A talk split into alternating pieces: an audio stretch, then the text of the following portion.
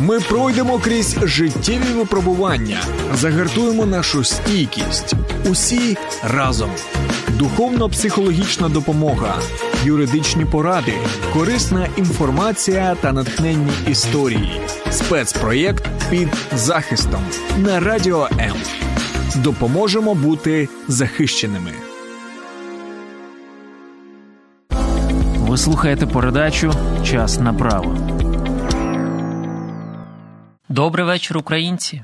Вітаємо всіх наших слухачів Радіо М, а також всіх, хто приєднався в соцмережах і дивиться нас. Я Андрій Желтов, і це програма Час на право. Як ви знаєте, зараз саме час, щоб реалізувати своє право. Після 24 лютого реалізовувати свої права як ніколи потрібно тим, хто через війну був змушений покинути свої домівки внутрішньо переміщеним особам в Україні. ВПО в Україні всього сьогодні більше 8 мільйонів. Уявіть ту кількість звернень, які надійшли до різних органів влади та місцевого самоврядування. Правозахисних організацій, благодійних фондів для них це шалена кількість роботи. Для нас, як для ВПО, це можливість скористатись різними благами. Наша розмова буде про те, куди вам, як ВПО, звертатися, аби отримати правову, психологічну або гуманітарну допомогу, наприклад, продуктові набори, а також соцвиплати від міжнародних організацій. Приєднуйтесь до ефірів та коментуйте їх, як нас знайти в соцмережах. Далі коротко про це.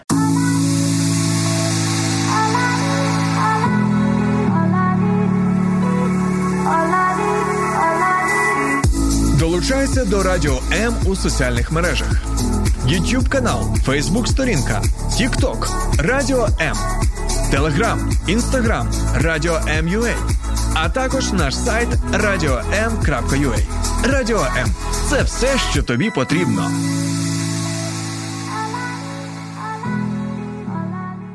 Говорити сьогодні ми будемо з благодійним фондом Право на захист, який точно знає, як допомогти всім тим, хто постраждав через війну. Вони вам можуть надавати насамперед правову допомогу. Якщо ви потребуєте консультації юристів, вам потрібна інформація щодо питань внутрішнього переміщення, соціальних виплат, компенсації за зруйноване житло або ж отримання довідки ВПО.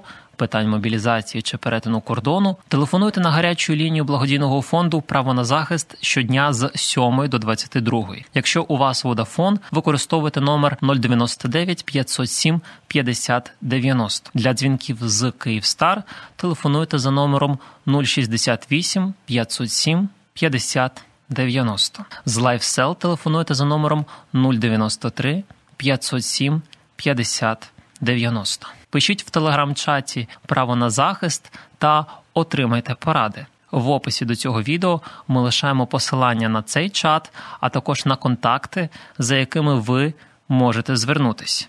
Говорити сьогодні будемо з регіональним юристом Вінницького офісу благодійного фонду Право на захист Анастасією Васильєвою. Завдяки ній ми зможемо розібрати всі ці проблемні питання, з якими стикаються ВПО. Пані Анастасія, вітаю вас. Доброго дня. Ваші юристи надають допомогу в регіонах на місцях, зокрема, коли ВПО у визначені дні надаються, наприклад, продуктові набори від ваших партнерів. Скажіть, будь ласка, в яких регіонах люди можуть отримати від вас правову допомогу? Офіси благодійного фонду право на захист відкриті в сімох областях. Тобто люди можуть фактично звернутися в офіс до е, юриста для отримання е, юридичної правової допомоги в таких містах, як Дніпро, Дніпро, Вінниця. Е, Львів, Полтава, е, Чернівці, Харків і Київ. Але ж е, ми працюємо не тільки на місцях, а охоплюємо ще 15 областей шляхом ем, виїзду на місця до населених пунктів громади. Це не обов'язково можуть бути тільки виїзди на місця, де надається гуманітарна допомога. Якщо люди потребують правової допомоги, можуть організовуватися юридичні сесії, де люди можуть задавати свої питання. Це можуть бути органи. Е, місцевого самоврядування, де люди перебувають безпосередньо, де вони отримують якісь послуги адміністративні. Ну знову ж таки, це такі міста, як Дніп... Дніпро, я вже називала, Запоріжжя, Хмельницький, Тернопіль е, і, взагалі, область вся. Тобто ВПО на сьогодні можуть легко безперебійно прийти до вашого офісу, де ви знаходитесь в цих семи областях, та отримати юридичну консультацію. Так, так. І якщо можливо надати якусь юридичну правову допомогу в телефонному режимі, дистанційно е, надається. Якщо ні, е, або е, особа приїжджає в офіс а за потреби, якщо особа маломобільна, або вона не може сама приїхати, ми можемо виїжджати на місця. Якщо я спілкуюся з людиною, і я розумію, що вона фізично не зможе сюди приїхати. Кожного разу, коли приїжджають з гуманітарною допомогою, завжди оголошується, що е, сьогодні з нами присутній юрист. Він сидить там, там. Якщо комусь потрібна допомога, ви можете звертатися. Чи надають ваші юристи послуги з представництва або захисту саме в судовому порядку, коли це вже не просто юридична консультація? Так, у нас є адвокати, які надають е, цю допомогу.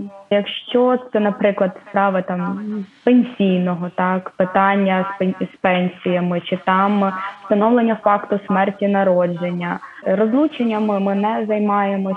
Ми не займаємося комбатантами, тобто військовими.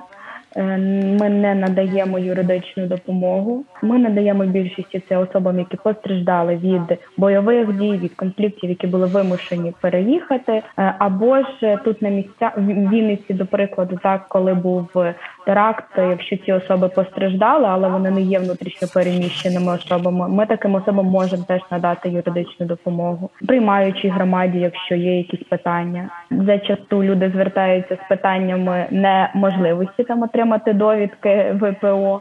Тому, якщо в людини є підстави так отримати, ми не обов'язково будемо вимагати там цю довідку, щоб нам показали. Ми не вимагаємо. Поговоримо саме про ВПО. Як у нас на сьогодні здійснюється перевірка фактичного місця проживання ВПО, де перебуває ця особа? Mm, ну так зараз це питання стало гостре, наболіле, е, тому що відбулися певні зміни, е, які внесли постановою КМУ.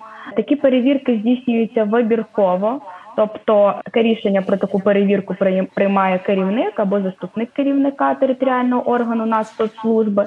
Вони виїжджають на місця, вони вибирають які місце, адресу там вони будуть перевіряти. Під час цієї перевірки встановлюється там присутня особа чи не присутня. У разі, якщо складається відповідний акт, якщо е, особа не була на місці під час здійснення такої перевірки. Е, цей акт залишається протягом 10 днів. Особа має звернутися до е, управління соціального захисту, прибути, повідомити щодо причини. У разі, якщо особа не з'являється і не повідомляє, Е, особа знімається з обліку, і е, органам соціального захисту приймається рішення про припинення надання допомоги на проживання. На даний момент у нас таких справ ще не було, тому що відносно недавно ці зміни були внесені, і ще так скажемо, не наступив той місяць, якби після якого ну не прийшовши місяць, навіть якби було якесь прийняте рішення щодо якоїсь особи, ще не прийшов місяць, щоб вже перестали виплачувати таким особам кошти. В законі прописано, що після проведення такої перевірки е, має бути залишений акт. Але якщо цей акт залишається, наприклад, особа е, проживає в приватному будинку, де буде залишений цей акт? Ну на дворі в заборі, ну звісно, особа не зможе ознайомитися з цим актом. І якщо е, особа не перебувала за місцем реєстрації там понад 60 днів управління соціального захисту дізналося про те, що особа там не проживає, е, вона е, ну її позбавляє цієї довідки. А давайте ще поговоримо, за якими підставами у нас ВПО можуть позбавити цієї довідки про те, що це ВПО, тобто зняти з цього обліку. Ми з'ясували, що, по-перше, не перебування за цим місцем більше 60 днів. А що це ще може бути? Підстави е, перелічені у нас в законі України про забезпечення прав та свобод внутрішньопереміщених е, осіб. Там чітко вказані підстави. Одна із них є, наприклад, особа самостійно подала заяву про відмову е, від довідки. Також, якщо особа скоїла кримінальне правопорушення, якщо її дії були спрямовані на насильницьку зміну чи повалення конституційного ладу або захоплення державної влади, посягання на територіальну цілісність, недоторканість України, терористичні акти. Особа знову ж таки вона повідомляє про те, що вона повертається. Якщо особа виїхала на постійне місце проживання за кордон, е, і е, якщо особа подала недостовірні відомості, ну момент, коли вона оформляла цю довідку, вона подала недостовірні відомості і органам управління соціального захисту стало відомо. Особа теж може е, втратити е, цю довідку внутрішньопереміщеної особи. Поговоримо про виплати і саме про виплати від міжнародних організацій. Ми вже під час інших програм говорили про виплати. Є допомога, які йдуть насамперед від держави, як допомога. А що в нас щодо міжнародних організацій? Які це актуальні цифри, релевантні виплати? Я вам можу назвати тільки ті виплати, які е, реалізовувалася реєстрація нашим фондом. Це була реєстрація на допомогу від УВКБ ООН, 2200 особа отримувала. Е, і зараз проходить від консорціуму Save the Children, які категорії осіб, це якщо ми будемо говорити про категорії, це особи, які ем, перемістилися з 24 лютого.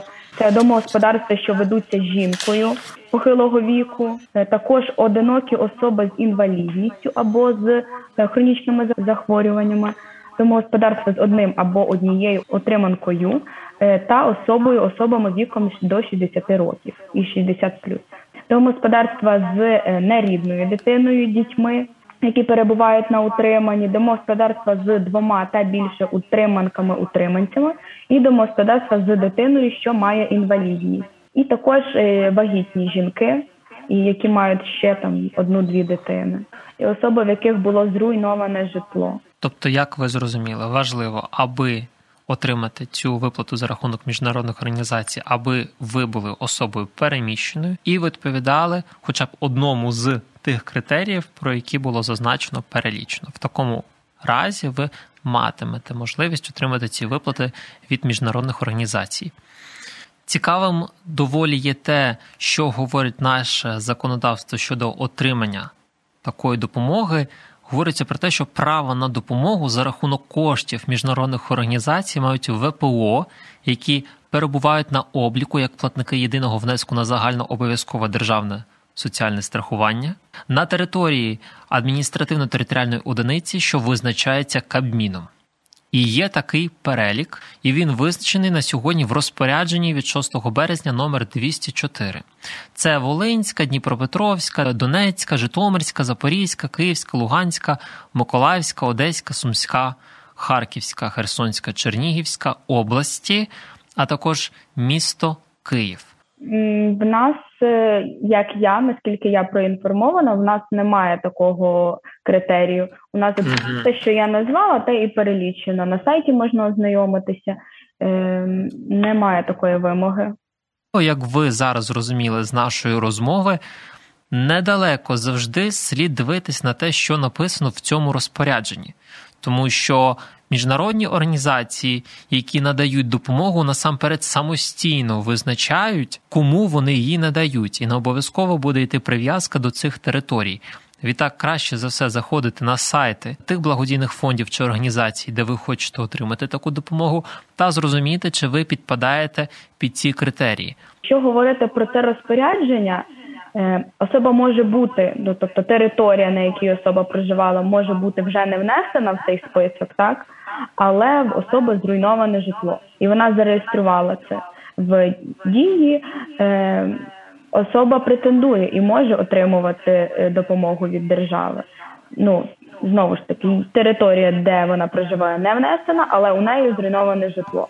Вона може отримувати грошову допомогу від держави на проживання. Трапляються і випадки, коли ВПО можуть там умовно надходити виплати, при тому, що такі надходження не мали б здійснюватись. Наприклад, отримали допомогу від держави в тому випадку, коли б її не мали отримувати. Тому що насправді ситуація така реальна і можлива, коли ми спостерігаємо там на своїх друзів, які відкрито розповідають про те, що продовжують від держави і від міжнародних організацій отримувати таку допомогу.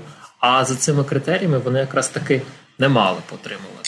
Якщо особа отримує від держави виплати, і вона знає, що вона не підпадає під там під критерії отримування, вона повинна повідомити.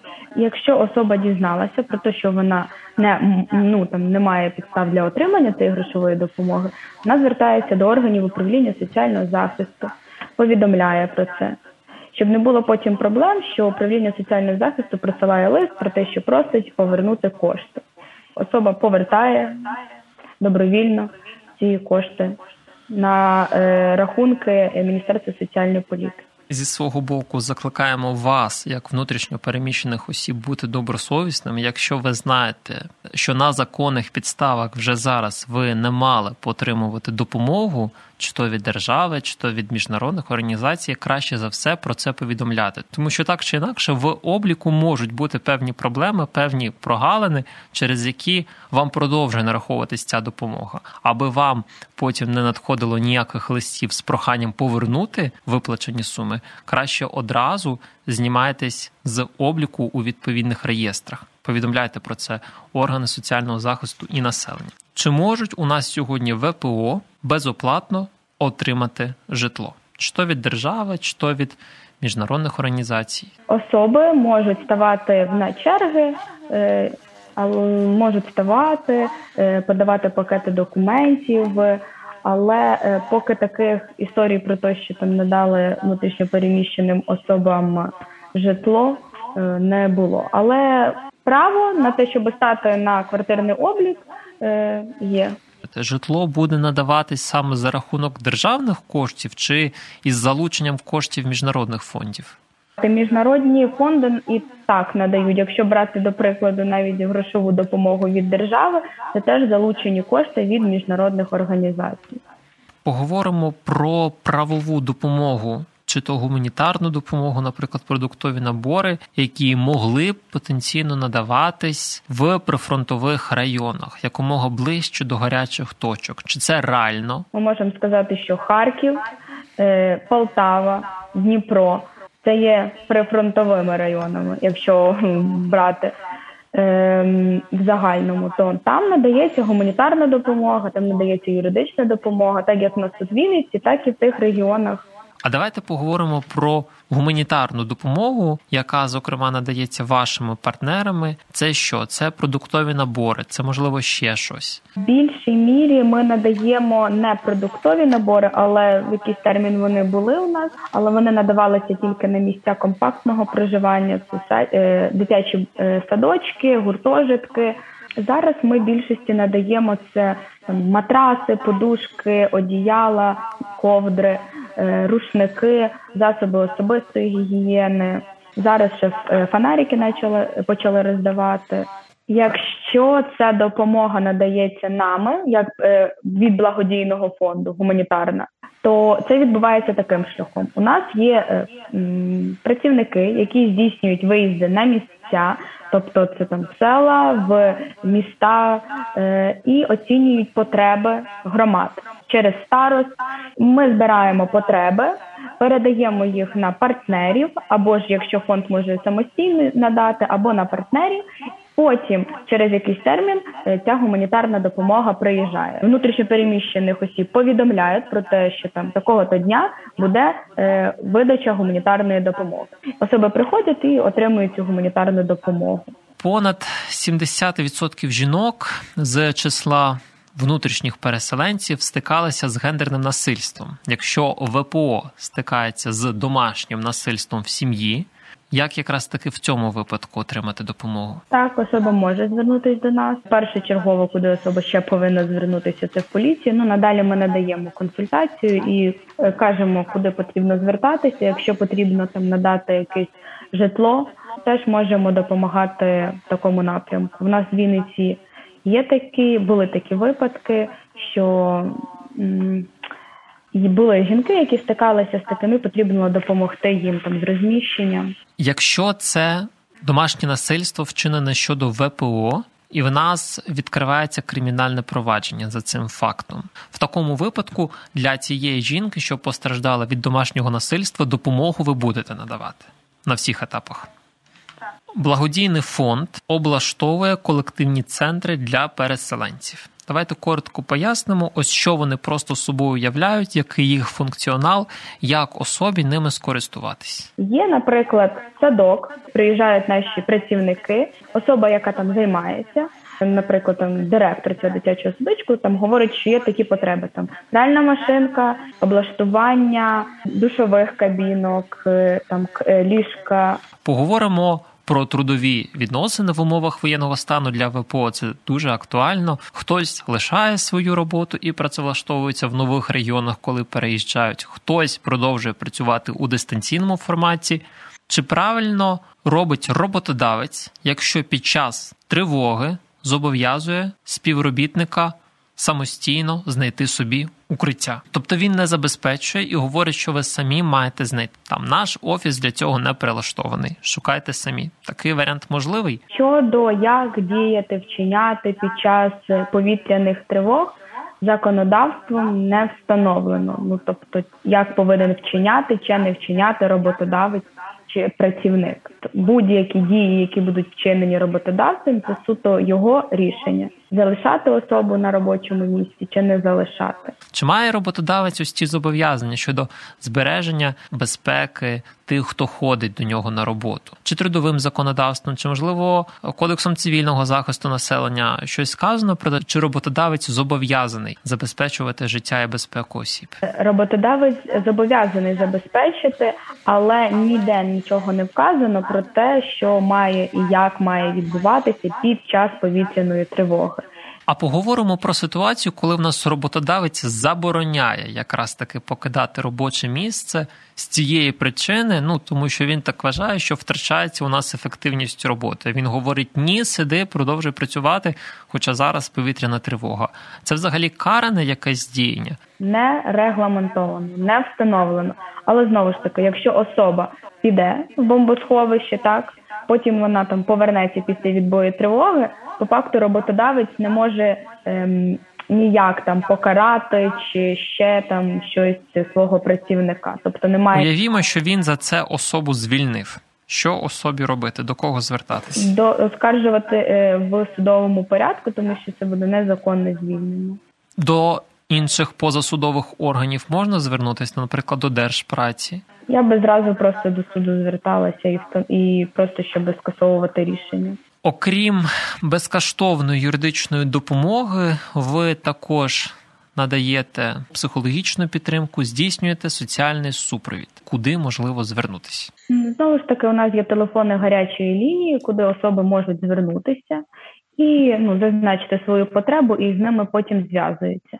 Також психологи і соціальні працівники виїжджають на міста, так само як і юристи, і інші працівники монітори. Вони інформують про себе, також е, перебувають в органах місцевого самоврядування. На рахунок соціальних працівників е, я можу з свого прикладу сказати, що ось у мене, наприклад, була історія про жінку, якої не було, ем, в неї були знищені всі е, вся особиста документація. І я, як юрист, я не могла з нею на кожній інстанції ходити. Там, наприклад, їй потрібно було для поновлення е, пенсійного посвідчення, там е, посвідчення особи з інвалідністю, їй потрібно було проходити ем, лікарську комісію МСЕК. Я юридично можу супроводжувати, а соціальний працівник з цією особою виїжджає там в лікарню, домовляється за лікаря, там записує цю особу на прийом особу на прийом до лікаря, е, здійснює транспортування особи. А якщо говорити саме про надання психологічної допомоги, коли ви виїжджаєте на місця, чи це будуть якісь конкретні специфічні запити, коли ви будете виїжджати на місця і проводити сесії з цими особами? Я можу сказати, що це так само, як і в юристі відбувається. Якщо є запит, е, психологи виїжджають. Якщо в особи є е, змога прийти в офіс, вони приходять до нас сюди. Є окремо кімната виділена, де психологи займаються.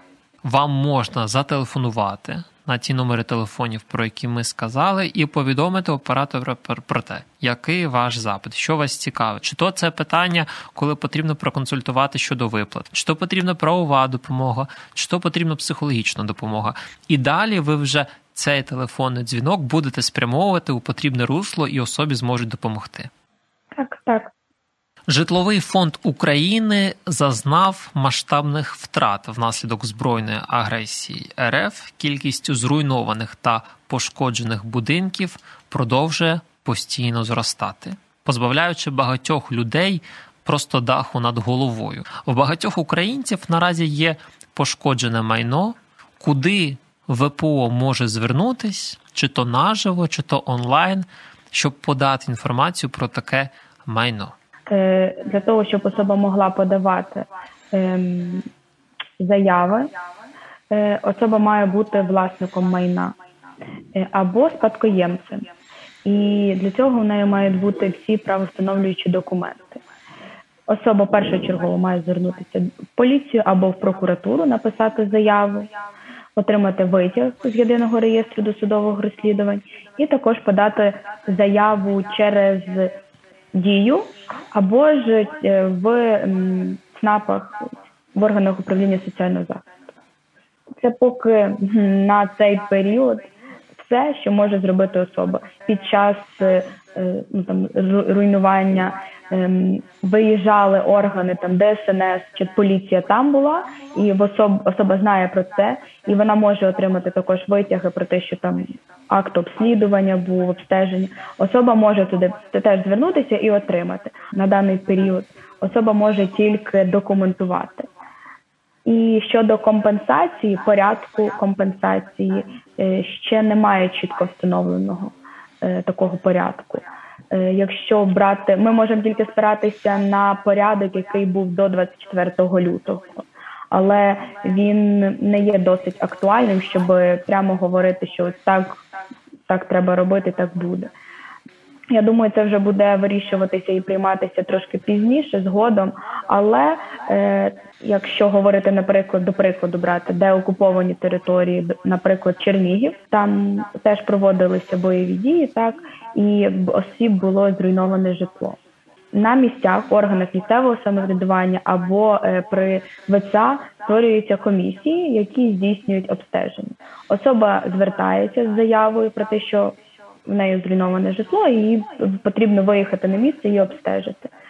Виїжджає, комісія формується, е, виїжджає, е, і е, потім видається акт обстеження, і особа потім знову з пакетом документів, з цим актом, витягом з поліції, з правостановлюючими документами, також заявою, яку вона подавала в дії або в СНАПі, йде знову в ну де дивлячись, де створено при органах місцевого самоврядування чи ВЦА, пишуть заяву на компенсацію. Зазначений поки такий е, порядок. Як буде в подальшому, невідомо. Тобто, що дуже важливо, як ми зрозуміли, особа, яка подає цю інформацію, вона має бути або ж спадкоємцем ну тобто власника цієї квартири, або вона має бути самим власником. А якщо це, наприклад, квартира, яка здається в оренду, дуже часті ситуації, коли там після 24 лютого власники квартир повиїжджали, квартиранти, тобто ті люди, які орендують житло, вони продовжують залишатися проживати. І їх там за кордону власники квартир після руйнування цього житла просять. Зроби, будь ласка, процедуру оформлення документів щодо ось всіх цих збитків, щодо цих руйнувань. Тут взагалі це реально зробити, якщо особа ну не є власником. Тільки власник майна в поліцію має заявляти тільки власник майна а, і в дії реєструє теж власник майна. І знову ж таки, якщо особа знає про те, що дійсно це е, будинок зруйнований, тому що є такі випадки, що я ще точно не знаю, але я заяву подам. Це потім все одно буде все досліджуватися, перевірятися. Е, тому бажано, от ви знаєте, є докази цього. Да, є моменти, коли особи не можуть е, там фото отримати, але вони знають точно, що будинок зруйнований, е, особи ці подають. Але бажано, ну коли особа достовірно знає, що це майно зруйноване, тоді подавати тільки заяви. Але подачу таких заяв і звернення до поліції, і, зокрема, відправка цих всіх фото і доказів через дію, через інші додатки, це все можна зробити і, будучи за кордоном, зафіксувати і подати цю інформацію. Ну, взагалі, да. Війна забирає життя. Це можуть бути наші родичі та близькі, цивільні особи, а також військовослужбовці. Важко уявляються ці цифри загиблих через війну. В таких ситуаціях теж треба розуміти, як діяти, щонайменше знати, як отримати допомогу на поховання людини, куди звернутись та які документи надати. Що це за допомога, куди особі звертатись в такій ситуації? Е, для отримання допомоги на поховання е, е, звертаються до пенсійного фонду з таким переліком документів, як заява про виплату допомоги на поховання, також документи, що під ну, ідентифікаційний код, коротше сказати, паспорт громадянина України, також свідоцтво про смерть і витяг з Державного реєстру актів цивільного стану громадян про смерть е, на отримання допомоги на поховання, так е, повна назва. Е, особи збирають цей пакет документів, звертаються до пенсійного фонду і ем, отримують або навпаки можуть отримати відмову щодо отримання такої допомоги, якщо не було там підстав. Також варто зазначити, що у разі смерті пенсіонера. Е, особам, які здійснюють його поховання, виплачується допомога е, у розмірі двох двохмісячної пенсії, яку отримував пенсіонер на момент смерті. А якщо у разі смерті пенсіонера, який одержував пенсію відповідно до ем, зазначеного закону України про пенсійне забезпечення звільнених військовослужбовців, тобто це військовослужбовці там були, і також члени їх е, сім'ї. Е, то ем, розмір складає ем, трьох тримісячну е, пенсію, але не менше е, п'ятикратного розміру прожиткового мінімуму для працездатних осіб. Також варто зазначити, що допомога на поховання не виплачується, якщо поховання пенсіонера здійснюється за рахунок державних коштів. А давайте зорієнтуємо по сумі, що це загалом за допомога, якщо це не пенсіонер, якщо це умовно там від ракетного удару загинула людина, яка ще далеко не має ніякого пенсійного віку. Що це буде за розмір допомоги? Е, допомога на поховання е, буде виплачуватися за останнім робочим місцем. Е, перед виходом на пенсію у розмірі, що не перевищує подвійний розмір суми. Тобто, у на 20, станом на 2022 рік ця сума становила 6,940. А чи є в нас відмінності щодо того, хто саме може отримати цю допомогу? Це в принципі всі громадяни, чи це ВПО, чи це якісь конкретні категорії осіб, чи всі можуть її отримати? Ні, це всі особи можуть отримати. Ну незалежно від ну, це внутрішньо переміщена чи не внутрішньо переміщена особа. Ми віримо в те, що у вас, як у ВПО, не будуть озвучені нами проблеми, і відповідно вони не потребуватимуть вирішення. Однак, в разі чого ви знаєте до кого звернутись. Нагадую, що в описі до цього відео ми лишили контакти благодійного фонду право на захист. Переходьте за ними та отримайте допомогу. Спасибі вам, Анастасія, за це інтерв'ю. Ми з вами говорили про нагальні питання, з якими стикається сьогодні дуже багато людей. Певен, що ці роз'яснення їм точно допоможуть, в разі чого вони знають до кого звернутися. Пасибі вам. Дякую. Ми пройдемо крізь життєві випробування, загартуємо нашу стійкість. Усі разом. Духовно-психологічна допомога, юридичні поради, корисна інформація та натхненні історії. Спецпроєкт під захистом на радіо М. Допоможемо бути захищеними.